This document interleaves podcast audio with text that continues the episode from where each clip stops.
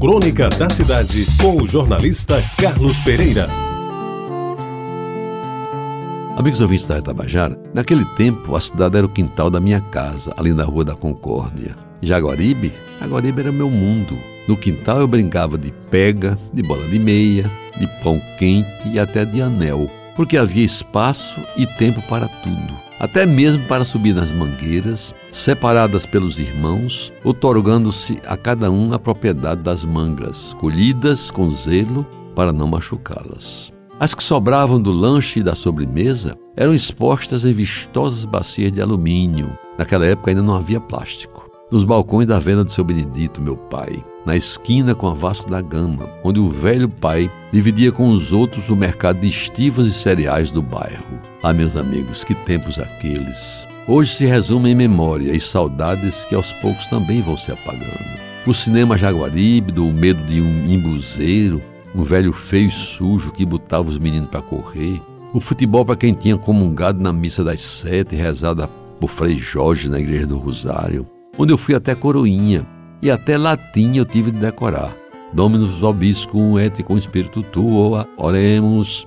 A sinuca de Alcântara, na Vera Cruz, num domingo, meu irmão Zé Humberto, já rapaz, taco na mão, foi retirado do salão, puxado pela orelha por seu Benedito, o pai camarada, mas disciplinador, que não queria ver filho viciado em jogo, dizia ele. Meus amigos, e a festa do Rosário? A festa do Rosário, a melhor e mais completa festa do bairro da cidade. Todos os anos, no começo de outubro, quando já não chovia no litoral, a gente, depois da aula no grupo escolar Isabel Maria das Neves, ou já no ginásio do liceu, ia para casa, tomava banho, se perfumava com seiva de alfazema e rumava para o pavilhão central com a melhor roupa, o sorriso mais aberto e alguns trocados no bolso para as primeiras doses de rum com Coca-Cola ou um copinho de cerveja Brahma Teotônia. Muito para tomar coragem e pouco para não se viciar. Pegar coragem para mandar um bilhete à menina mais bonita do pavilhão,